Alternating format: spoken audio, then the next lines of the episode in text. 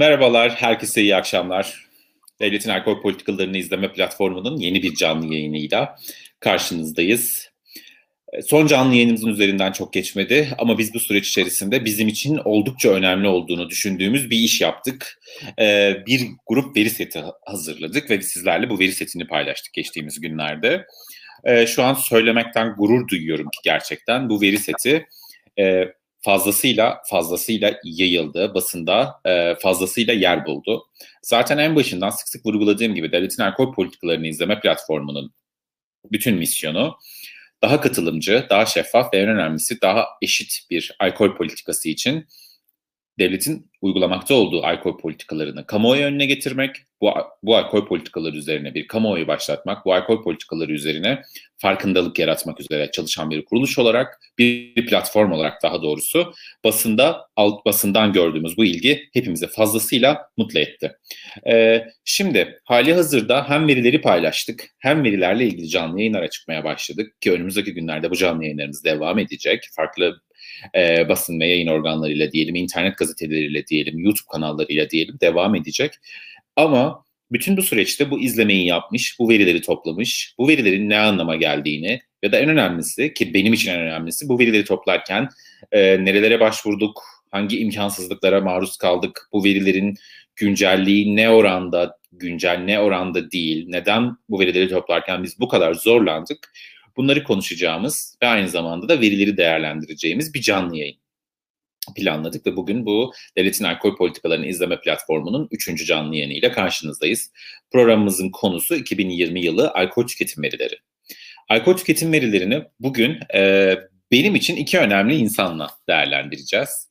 E, bunlardan birincisi e, bütün bu süreçte e, özellikle Devletin Alkol Politikalarını İzleme Platformu'nu görüp beğenip ve hatta bunun bir parçası olmak için e, bizimle iletişime geçen ve işte tamamıyla gönüllü bir şekilde devletin alkol plat, e, politikalarını izleme platformuna destek veren Çağın bizimle bugün.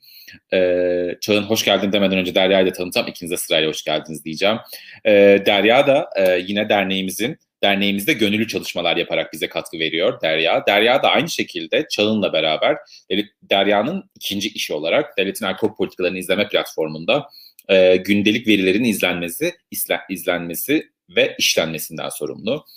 E, Çağın ve Derya derneğimize gönüllü olarak destek verip bu kadar iyi iş çıkaran iki insan. O yüzden ben de kendilerine özel olarak iyi ki e, benim için iki önemli insan dedim. Kendileri derneğimizin gönüllü çalışanları bir nebze.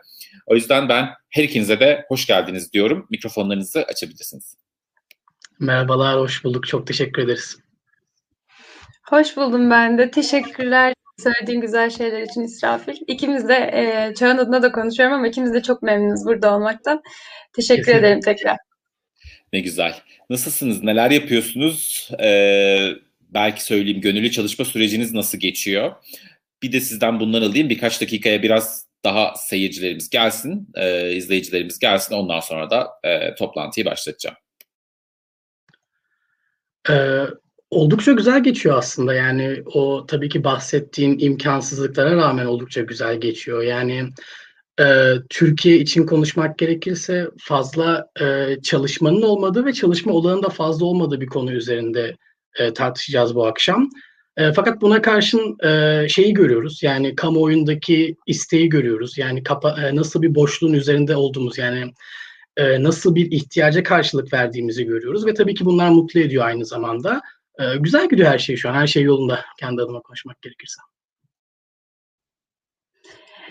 Ee, benimki de şu şekilde, ben Çağın gibi e, devletin alkol politikalarına girip e, görüp daha sonrasında dahil olmak istemedim. Dahil olduktan sonra aslında devletin alkol politikalarıyla tanışma şansına erişmiş oldum. Benim için inanılmaz farklı bir tecrübe. Çünkü daha öncesinde farkındalığım olmayan bir mevzuydu ama şimdi artık gün be gün bunların incelemelerini yapıyorum. Ve bu anlamda gerçekten benim için de hem ufuk açıcı oluyor hem de böyle ezberlenilmiş bazı öğretiler doğrultusunda politika yapıcılar tarafından konmuş olan belli başlı yasakların aslında ne gibi sonuçlara sebebiyet verdiğini her gün inceleme fırsatı bulmuş oluyorum. E, o yüzden e, hem biraz üzücü, biraz keyifli, güzel bir süreç benim adıma da. Şimdilik her şey yolunda diyelim. Her şeye rağmen. Çok teşekkürler. İkinizin de dediği gibi gerçekten hani biraz öğrendikçe biraz canımız sıkılıyor. Am neleri, neleri yanlış yapıyormuşuz, neleri yanlış biliyormuşuz vesaire diyoruz ama e, işte bu e, cahillik mutluluk turdan dolayı işte öğrenmenin verdiği rahatsızlığı aslında seven insanlarız bir nebze de. Alkol politikası da böyle. E, çok da tekrar çok teşekkür ediyorum. Hem bu bizimle beraber çalıştığınız sürecin çok güzel geçmesi hem de alkol politikalarının platformun gerçekten doldurduğu yeri, doldurabileceği yeri ve misyonu bu kadar net bir şekilde anladığınız ve anlattığınız için çok teşekkür ediyorum. Benim için o yüzden yayın çok güzel başladı. E, böyle olacağını da emindim zaten. E, şimdi çok kısa isterseniz biraz başlayalım. Şöyle, geçtiğimiz günlerde ben e, Nevşin Mengü'nün sesim şu an iyi mi acaba? Benim internetim biraz düştü. Tamam. Güzel. Geçtiğimiz geçtiğimiz günler geçtiğimiz günlerde ben Nevşin Mengü'nün canlı yayına katıldığımızda orada işte e, şöyle söylemiştim. O kadar çok önemli konu var ki aslında hayati konu var ki al- alkol gibi bir konuya üzeri toplum üzerinde toplumsal çatışmanın olduğu bir konuya toplumsal uzlaşmanın azaldığı bir konu ki bu konulardan bir sürü bunlardan bir tanesi de alkol. Söz konusu bunlar olduğunda e, devlet bu konuda işte bu konular üzerindeki e, çatışmadan faydalanarak istediği kararı alabileceğini istediği politikayı koyabileceğini düşünüyor ki genelde de koyuyor zaten. Ama sivil topluma düşen e, görev de devletin bu alanlardaki e, denge mekanizması, denetleme mekanizması olmak özelliğini e, taşımak zorunda. Bazı önemli konularda taşımaya çalışıyoruz. İşte kadın hakları bunlardan biri, LGBT artı haklarında çalışıyoruz, çevre konusunda çalışıyoruz, engelli hakları konusunda çalışıyoruz gibi birçok konu var ama konular saymakla bitmez. E, önem sırası yapmak da aslında bir nebze doğru olmakla beraber bir nebze de Türkiye çok büyük bir ülke.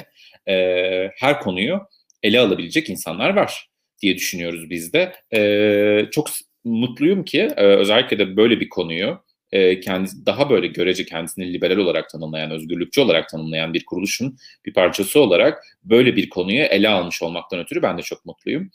E, şimdi isterseniz sırayla e, 2020 yılı verilerinde ne anlatmaya çalıştık? Hangi veriler ne anlama geliyor? Bunu anlatmaya başlayalım. Ee, öncelikle şeyi de belirtmek gerekiyor ki zaten e, yakın zamanda verileri daha da daha da ince detaylara ayırarak her bir verinin bir kendi başına tablolaştığı, her bir tabloda sadece bir verinin aldığı, daha basit, daha anlaşılabilir, daha kolay, daha detaylı tabloları da hazırlamaya başladık. Ama 2020 yılı hazır bitip gitmişken her şeyi topluca sunmanın iyi olduğunu düşündük.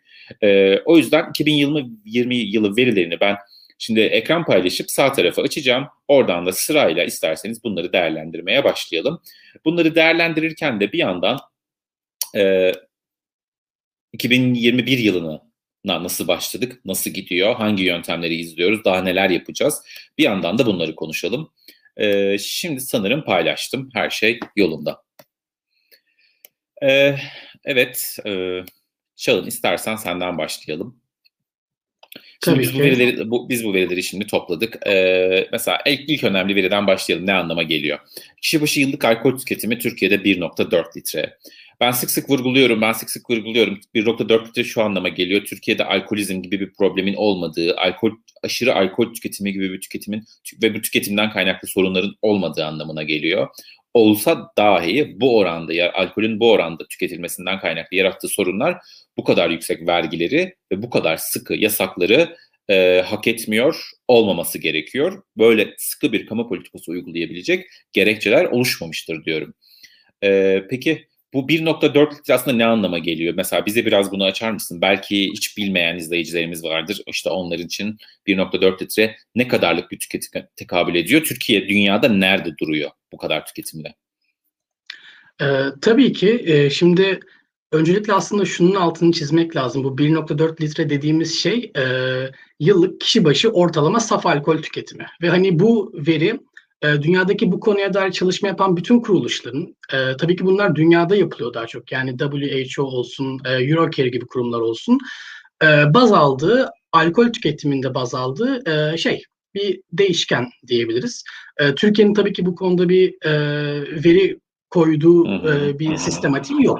Onu bir kenara koymak gerekir diye düşünüyorum. Ardından bu 1.4 litre meselesinin kendi başına ettiği ifadeden ziyade aslında dünyanın e, diğer ülkeleri yani Türkiye ile aynı klasmana koyabileceğim işte G20 ülkeleri olur, Avrupa Konseyi ülkeleri olur. Bu gibi ülkeler arasında e, ve aynı zamanda alkole ilişkin e, regülasyonları olan, katı regülasyonu olan ülkeler arasında nasıl bir kıyaslama yapabileceğimiz aslında e, bu soruya cevap veriyor 1.4 litre e, verisi. E, şöyle başlayabiliriz aslında. Bu e, 1.4 verisi Avrupa'ya baktığımızda işte Fransa olsun, Almanya olsun, e, Çekya olsun, Danimarka olsun, şu an o blok yazısında e, atıf yaptığımız tüm ülkeler olsun. E, Eurocare'ın raporunda kabul ettiği yani ülkelerin yıllık saf alkol tüketimi ortalaması raporunda kabul ettiği bir alt sınır var. 10 litre alt sınırı.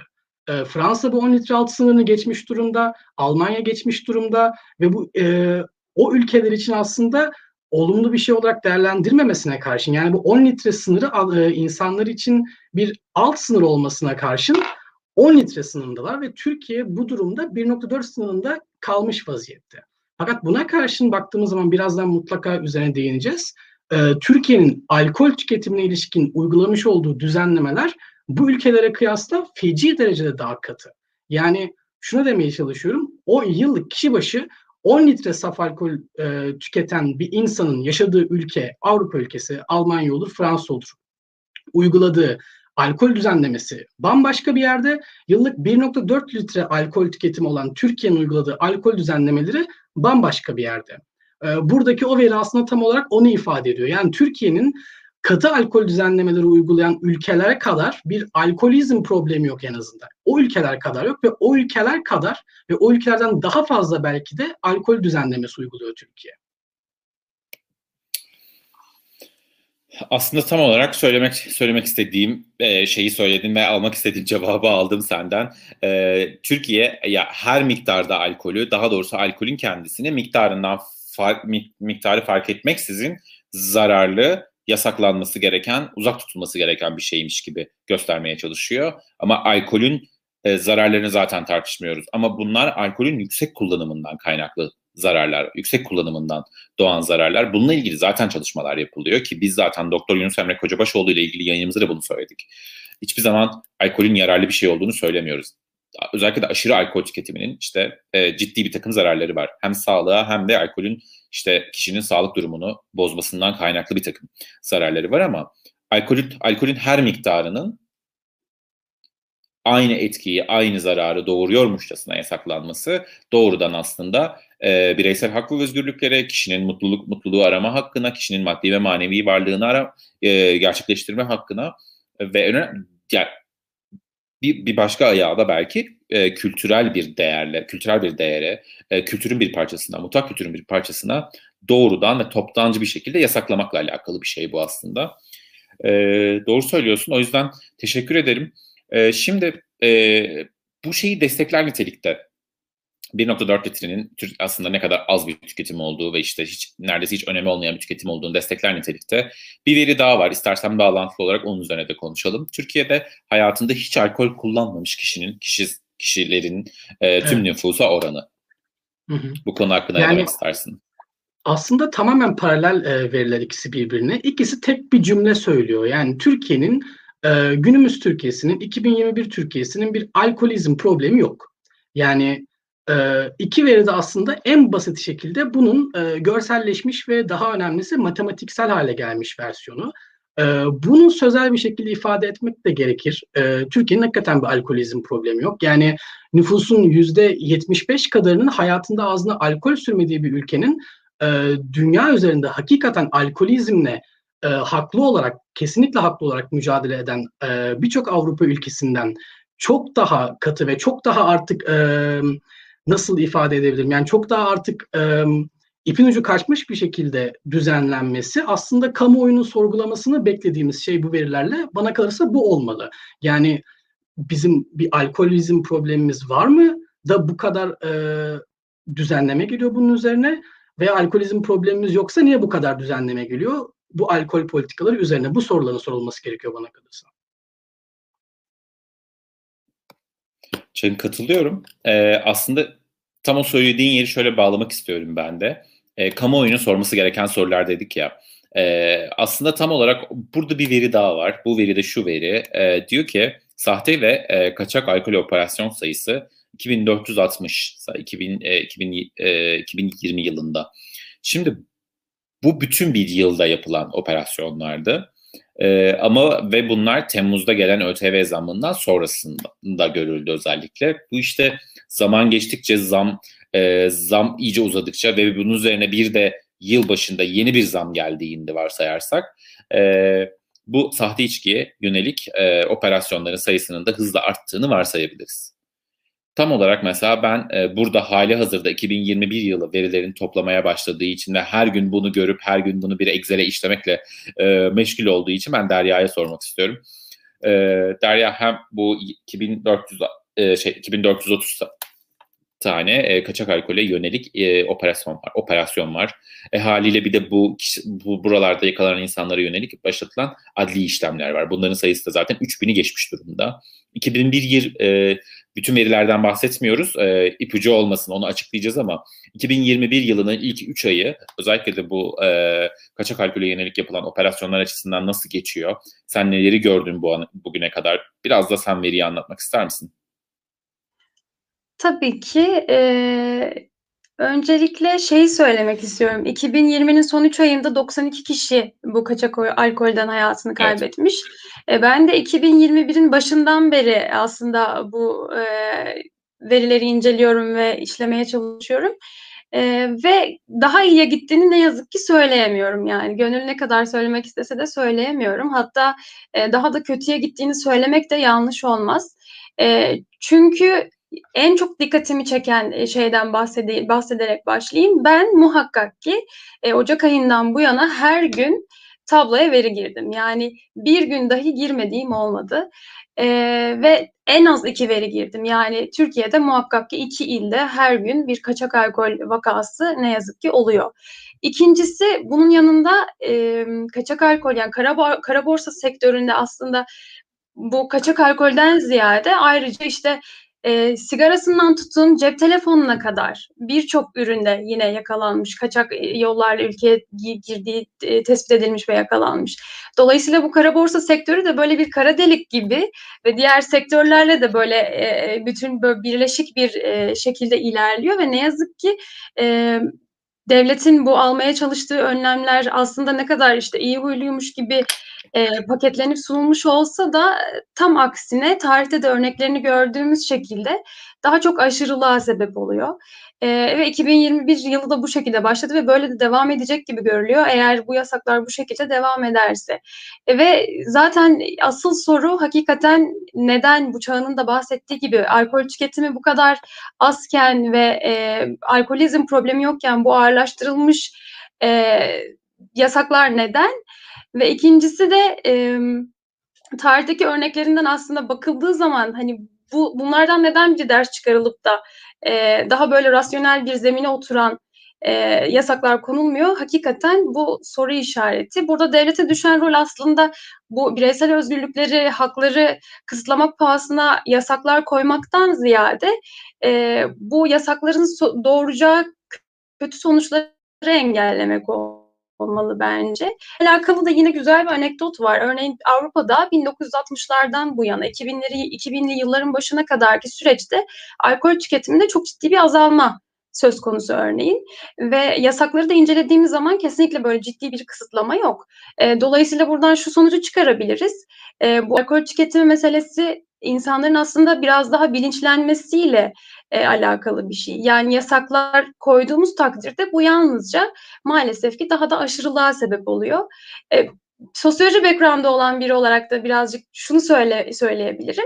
Yasaklar e, örneklerinde de gördüğümüz gibi hep birikmelere ve nihayetinde de çöküşlere sebep oluyor. E, bu kadar söyleyeceklerim. Tayyacığım çok teşekkürler. Ben de senin söylediklerini şöyle bir ek yapmak istiyorum. Senin yani o zaten verilerde işliyorsun. Ee, kara borsa dediğimiz şey aslına bakarsanız bir tür piyasadır. Ee, zaten kendiliğinden oluşur, doğal olarak oluşur. Daha doğrusu devlet müdahalesi sonucunda, devletin piyasaya müdahalesi sonucunda e, müdahaleden azade yeni alanlar oluşuyor. Bu yeni alanlar kayıt dışı olduğu için bunlara kara borsa deniyor. Ama kara borsada aslına bakarsanız e, bir piyasadır. Dolayısıyla o piyasa bir kere açılıp orada bir ürün servis edilmeye başlandığında ki bu mesela başta işte alkoldür ya da işte alkol içecek yapımında kullanılacak alkollerdir. E, bu piyasa bir kere açılıyor. E, e, e, o piyasadan başka arzlar edildikçe yeni talepler geliyor haliyle. Sigara geliyor. E, adam sigara getiriyor. Bakıyor ki o da orada daha ucuz. E orada ona gidelim onu alalım. Sigarayı alalım onu alalım bunu alalım derken e, kara borsa hızla büyüyor. Senin dediğin gibi de o da kendi içinde e, bir çöküşe sebep olacak eninde sonunda. Ya da böyle kontrolsüz, hukuksuz, e, büyükçe bir e, mübadele süreci bizi bekliyor anlamına gelecek. Dolayısıyla bir an önce bir an önce ya kayıt altına alınması gerekiyor. Kayıt altına alınabilmesinin yegane yolu da e, yüksek vergileri azaltarak insanları yeniden e, legal yollardan, yasal yollardan alkol, alkol tüketmeye davet etmeleri gerekiyor. Davet etmemiz gerekiyor. Yoksa e, söylenildiği gibi, iddia edildiği gibi fiyatları yükselterek, sürekli vergiler koyarak, satış yasaklarını çok sık uygulayarak, akşam yasakla, pandemide hafta sonu yasakla, restoranları kapat. Hani bu bunlar belki pandemi önlemi restoranları kapatmak ama akşamların yasaklanması, çok sıkı saatlere bağlanması gibi bu tarz önlemler ve yüksek vergiler insanları sadece alkol tüketmekten uzaklaştırmıyor. Tamam tüketimi belli bir miktar gerçekten azaltıyor iyi bir şey olduğu için söylemiyorum ama asıl olarak insanları yasal yollardan alkol tüketmekten uzaklaştırıyor. O yüzden de kara borsa bu kadar büyüyor. Fiyatlar da bu kadar kontrol edilemez hale geliyor. Evet, bu noktada çok küçük bir şey ekleyebilir miyim? Ee, bu kaçak alkol ticareti de aslında arttıkça e, üretilen içkinin de kalitesi çok büyük oranda düşüyor ve bu da beraberinde ölümleri ve işte yaralanmaları, sakatlanmaları da aslında doğru orantılı olarak arttırıyor. Böyle bir şey de var. Evet, aynen böyle. Aslında e, normalde ciddi alkolizm sorunu yaşayan ülkeler haliyle alkolizme bağlı işte yaralanmalar ya da alkollüyken işte suç işlemeye eğilim eğilimin artması kaynaklı sağlık sistemi üzerinde e, sağlık hizmetlerinin kapasitesini, kapasitesini zorlayan bir etki yaratır. Ve aslında genel olarak korkulan da budur. Ama Türkiye'de tam tersi alkolizm problemi olmadığı için e, tam tersi insanları illegal yollardan alkol tüketmeye ittiğiniz için 3 ay içerisinde 92 kişiyi öldürmüş oluyorsunuz. Ya da ve, ve bunun yanında onlarca kişiyi de işte hastanede tedavi görmeye, yataklı tedavi görmeye itiyorsunuz. Dolayısıyla asıl olarak sağlık sistemi üzerindeki kapasite zorlama iş, zorlayışı yapmak istediğiniz e, eylemin tam tersi etkisinden dolayı kaynaklanıyor. Bundan uzak durmak gerekiyor. Yasaklayarak bu tarz alanlarda, farklı alanlarda rahatlama sağlayamazsınız. Tam tersi, tam tersi e, bunu bilinçlendirerek, bilinçli bir tüketici haline getirmeye çalışarak e, işte bilinçli tüketici de maalesef yüksek fiyatları böyle kırbaç gibi vurmakla olmuyor. E, böyle bir şey var. Hazır buradan kara borsadan ve fiyatlardan girip insanları illegal yollardan alkol tüketmeye itiyoruz derken onun da aslında sebebi olan asıl şeyi e, yüksek vergileri. E, biraz da onun maddesini konuşalım istiyorum. E, sağ altta olduğu için otomatik böyle yaptım. E, direkt anlamışsınızdır diye. E, Çağın yine sana soracağım. E, vergiler üzerindeki şey, e, mesela içkileri içki üzerindeki alkol oranı nerelere çıkıyor? Biz de zaten rakı örneğini vermiştik burada en barizi diye. E, sen ne dersin bu konuda?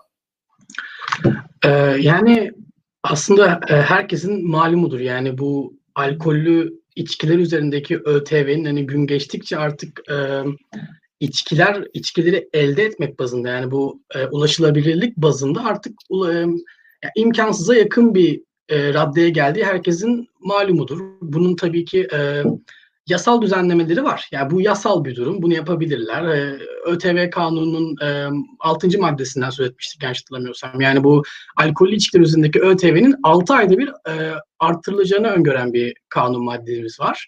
E, e, hal böyle olunca e, o 6 ayda bir ki ÖTV artışı insanların o alkollü içkiye gün geçtikçe daha çok ulaşabilmesini sağlamıyor. Gün geçtikçe daha çok uzaklaşmasını sağlıyor aksine. Ee, yani bu durumun sebebi hani bir doğru düzgün bir vergi geliri elde edilebiliyor mu bundan? O bile müpem bana kalırsa ki bunun da verisini girdik. Yani bir buçuk milyar dolarlık bir vergi kaybından söz ediyoruz bu e, yüksek vergiler kaynaklı kaçak içkiye, e, kaçak içki üretimi o bahsettiğimiz kara borsaya bağlı. E, bu noktada safi bir yük gibi geliyor şeyin üzerine yani e, tüketicinin üzerine. E, nasıl olur bilmiyorum. Yani nasıl başa çıkılır bilmiyorum açıkçası. Evet aslında bu burada e, belki de hükümetin gözden çıkardığı şey şu Tamam e, mesela işte geçen gün bu veriyi bir canlı yayında paylaşmıştık. İşte e, Rakı Üreticileri Derneği'nin paylaştığı bir veri var. E, işte rakı Türkiye'deki iç piyasaya ne kadar katkı sağlıyor? Hangi sektörlere katkı sağlıyor? Bunların içerisinde nakliye var, kapak sektörü var, cam şişe sektörü var, plastik şişe sektörü var. E, onun dışında işte üzüm var, anason var vesaire nakliye firma şey derken sektörü derken e, aslında bakarsanız ciddi bir şey yaratılıyor. Ciddi bir ekonomik e, değer yaratılıyor. Bir de tabii üzerine kat e, vergi olarak ne kadarı veriliyor, ne kadarı ne kadarı ihracat yapılıyor vesaire derken ciddi bir bütçe var. E, ama muhtemelen e, hükümet yap, yaptı kendi yaptığı e, politika yani siyasi hesaplamalar, ekonomik hesaplamalar bu miktarın bizler için belki de biz çok büyük rakamlardan bahsediyoruz. İşte bir buçuk milyar dolarlık bir bir buçuk milyar liralık bir vergi kaybından bahsediyoruz vesaire ama bu muhtemelen vatandaş için çok geliyor. E, hükümetin gözünde bu miktar zaten e, bir zamanlar söylendiği gibi çerez parası gibi falan değer diye düşünüldüğü için e, tüketen, üreten, üretim sürecinde yer alan, üretim sürecinde çalışanların e, yarattığı istihdamdan etkilenen aileler, çevreler gibi e, aslında yüz binlerce insan hayatını ilgilendiren bir sektörün yarattığı istihdamda getirdiği ekonomik katma değerde aslında bakarsan hükümetin gözünde e, çok küçük. Bu yüzden bu sorunu yaşıyoruz. Yoksa gerçekten çok büyük olsaydı, e, çok ciddi bir istihdam yaratılıyor olsaydı, mesela inşaat sektörü gibi bir istihdam yaratılıyor olsaydı ya da turizm sektörü büyüklüğünde bir istihdam yaratılıyor olsaydı, e, o zaman bu kadar e, sıkı kısıtlamalar olabilir miydi? Bu kadar üretim baskılanabilir miydi? Emin değilim ama işte gözden çıkarılabilir bir büyüklük olunca hükümet için onlar da rahat rahat e, politik tercihlerini bunu yasaklamaktan yana kullanıyorlar. Artık üçüncü canlı yayınımızdan sonra açıkça söyleyebiliyorum diye düşünüyorum. Çünkü e, bu politik bir tercih. Bunun e, halk sağlığıyla ya da Türkiye'de alkolizmle mücadele kapsamında yapılabilir bir şey e, gerekçesi olmadığı artık belli oldu. En azından bu verileri açıkladık ve bu veriler böyle yorumlanıyor diye anlatmaya çalışıyoruz biz de. E, dahası e, biraz da şeyi değiştirmek için zaten tüketilen e, içkinin ne kadar önemli, çok çok çok önemli bir kısmının bira olduğunu görüyoruz. Yani işte biranın işte ortalama bir biranın alkol oranının %4 olduğunu varsayarsak Türkiye'de zaten içilen e, içkinin aslında bira olduğunu varsayıyor. Yani bunu bunu görüyoruz. Dolayısıyla işte e, Türkiye'nin geleneksel içkisi rakıdır vesaire derken aslında Türkiye'nin geleneksel ama e, pek de alınamayan, e, alınması mümkün olmayan içkisi diye düzeltmek gerekiyor. O yüzden e, bu rakamlar bize gösteriyor ki Türkiye'nin e, geleneksel içkisi Türklerin olmasa da bir aymış yani. Buradan da bunu anlıyoruz aslında bakarsınız. Ee, şimdi hazır bu bira örneğini bilerek verdim. Çünkü bu veri toplanırken, e, bu veri toplanırken e, Çağın sen de biliyorsun. O kadar da güncel bir veri değil. Mesela 2020 yılına ait bir veri değil. Daha önceki yıllara ait bir veri. Sen söylemek ister misin mesela neden e, eski yıllara ait verileri kullanmak zorunda kalıyoruz? Türkiye'deki e, güncel veri eksikliğinden. E, tabii ki yani nedeni aslında açık veri yok çünkü ortada. Yani o, ortada e, bu şu an üzerine durduğumuz e, konuyu Türkiye içerisinde yani bir Türkiye'li bir e, STK'nın veya Türkiye'li bir akademikin e, çalışması yok.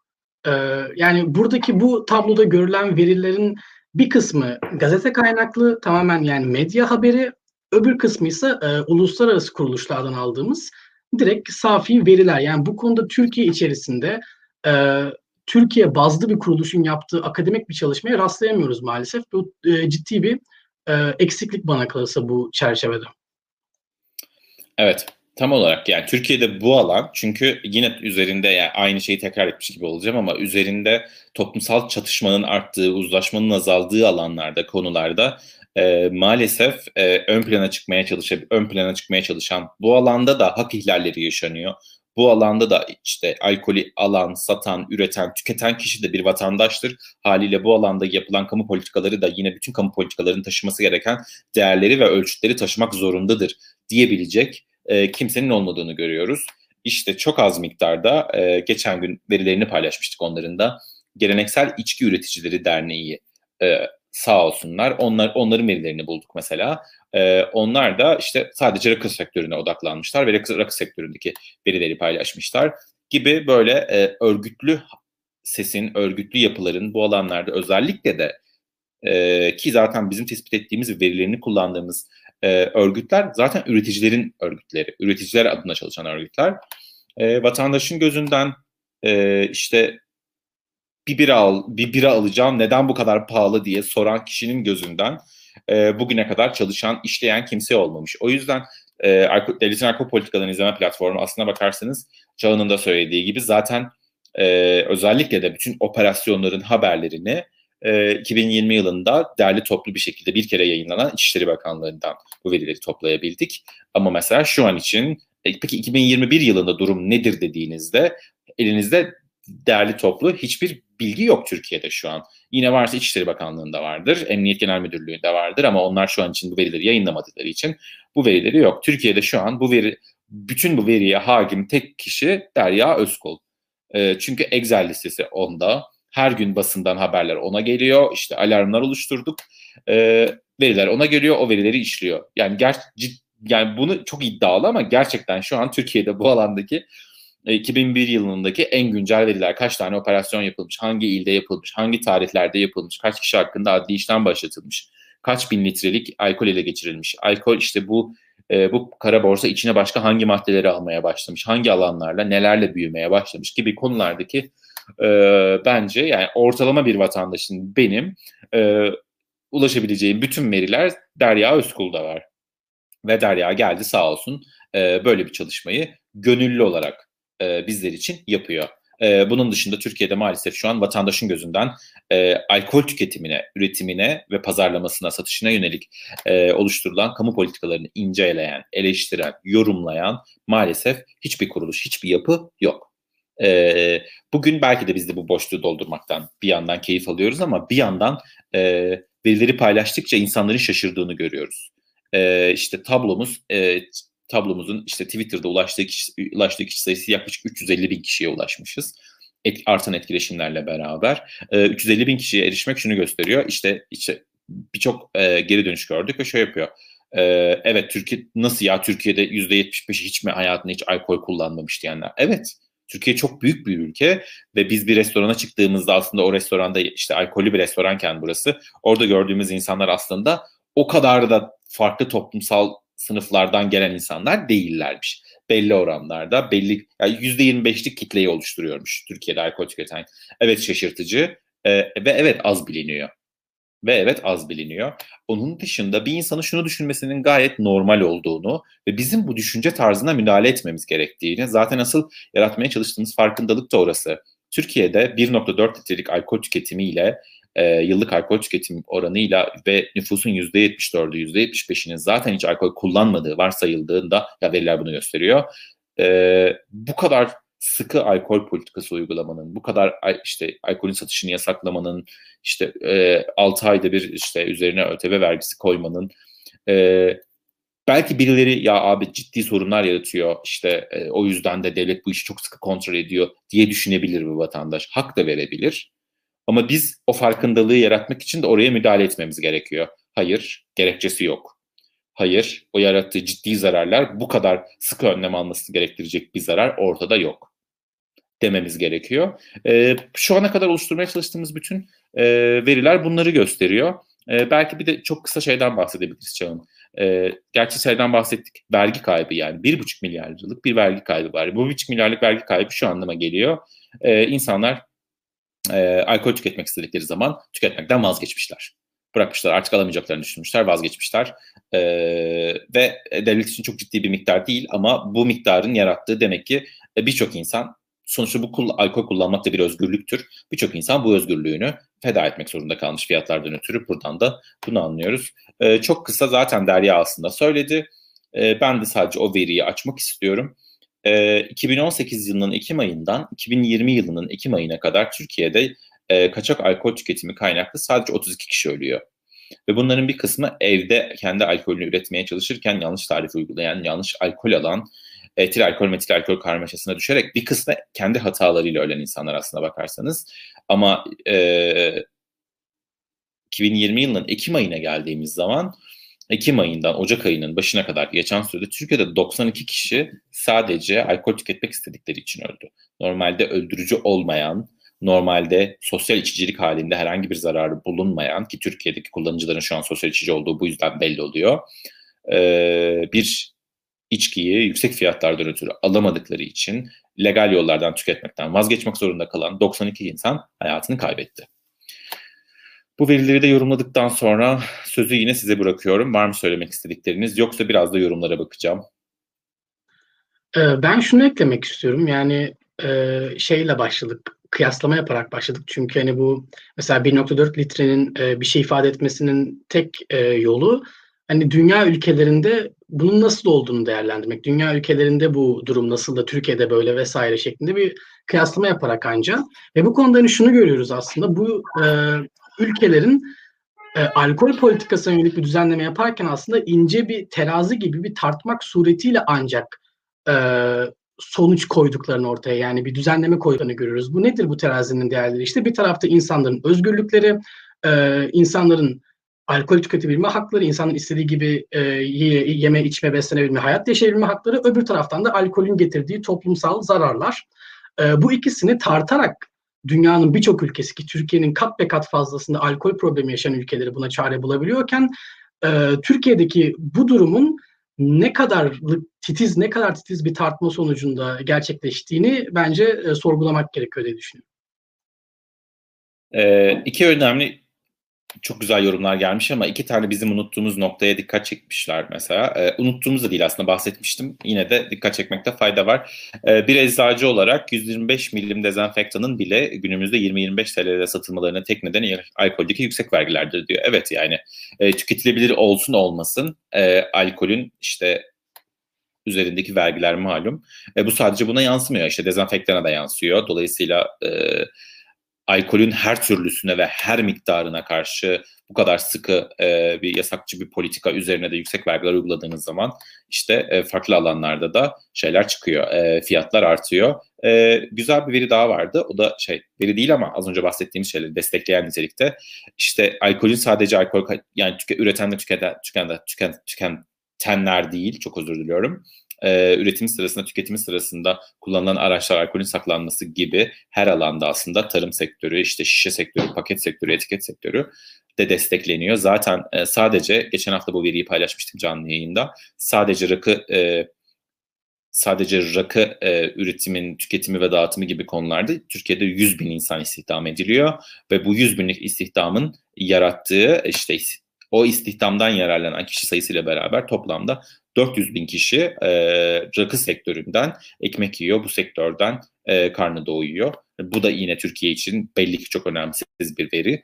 E, çünkü o sürekli baskılanması, gözden çıkarılabilir olması bunu gösteriyor. E, ve tabii yani başkalarının da bizim gibi düşünüyor olması bence güzel. Çok sevilen nükleer barış. Çok teşekkürler. Çok önemli bir noktada e, platform ihtiyacını karşılıyorsunuz demiş. Çok teşekkür ediyorum. Ee, soru var mı başka? Onlara bakıyorum. Derya senin söylemek istediğin son bir soru var mı ben yorumlara bakarken?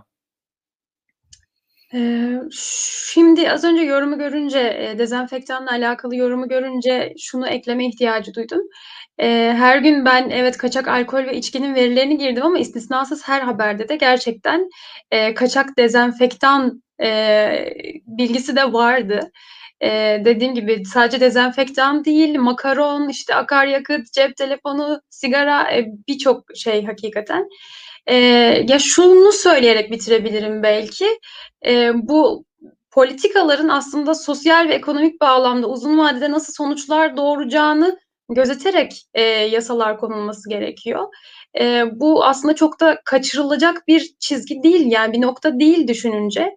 E, nasıl bu şekilde e, yasa koyucular bu noktada neleri dikkat ediyorlar da yasaları koyuyorlar? Hakikaten e, merak konusu.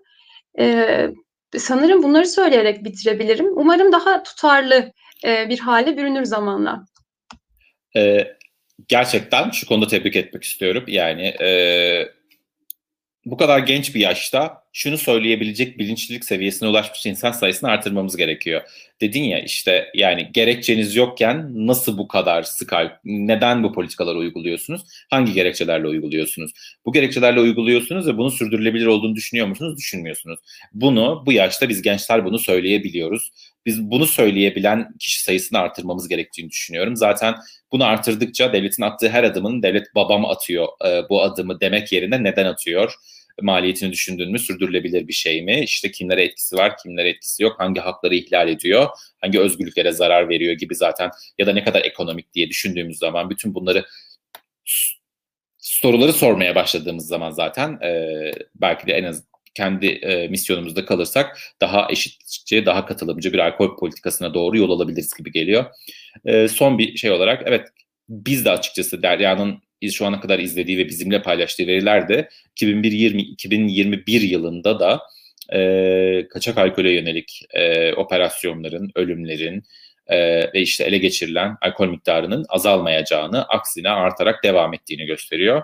E, Ozan Barın Özel, çığ gibi büyüyerek giden bir sorun haline gelmektedir demiş. Evet, 2021 yılının e, verilerini şu an açıklamadık. E, üçüncü, ilk 3 ayın bitmesini bekliyoruz. Mart ayı boyunca izleme yapacağız. E, Mart ayı bittikten sonra 2020 yılının ilk 3 e, ilk üç ayının verilerini açıklayacağız. E, o verilerde de açıkladığımız zaman e, bu sorunun aslında büyüyerek devam ettiğini hep beraber görmüş olacağız. Maalesef diye de ekleyeyim yani. E, benim de söyleyeceklerim bu kadar. Son sözleriniz varsa yeniden sorayım. Sonra da canlı yayınımızı kapatalım. Çağın. Güzel bir yayın oldu bence. Bayağı e, kapsamlıydı yani. Ne güzel Derya. E, bence de yani vizyonu, misyonu e, verebildiğimizi düşünüyorum. E, teşekkür ederim ben de yayın için. Dinleyenlere de teşekkür ederim. Size de teşekkür ederim bana eşlik ettiğiniz için. Ne güzel. Ben de ikinize de çok teşekkür ediyorum. Ee, hem böyle bir çalışmanın parçası olduğunuz, hem bunu gönüllü olarak yaptınız, hem de bugün itibariyle gördük ki e, Devletin Alkol Politikalarını İzleme Platformu basında 2020 yılına ilişkin paylaştığı derli toplu verilerle e, basında genişçe yer bulduk. E, bunun zaten linklerini e, Instagram adresimizden paylaştık. O yüzden basında yer aldığımız, nerelerde yer aldık, neler yaptık, hangi kimler bizim hakkımızda haberler yaptı. Bunları da görmek isterseniz sizi sosyal medya hesaplarınıza yönlendiriyorum. Onun dışında teşekkür ediyorum. Devletin Alkol Politikalarını İzleme Platformu olarak e, 2021 yılında da alkol verilerini, alkol tüketim verilerini izlemeye, sizlerle paylaşmaya devam edeceğiz. Bunun dışında yine hem verileri konuştuğumuz hem de bazen farklı alanlarda hukuki olabilir, ekonomik olabilir, sağlık anlamında olabilir, sosyolojik anlamda olabilir, psikolojik anlamda olabilir. E, davet ettiğimiz uzmanlarla ve farklı içki sektörleri de buna dahil edelim unutmadan. E, çağıracağımız uzmanlarla e, devletin alkol politikaları üzerinde yorumlar yapmaya ve farkındalık yaratmaya devam edeceğiz. Hepinize katıldığınız için ve izlediğiniz için teşekkür ediyorum. İyi akşamlar diliyorum. İyi akşamlar. İyi akşamlar.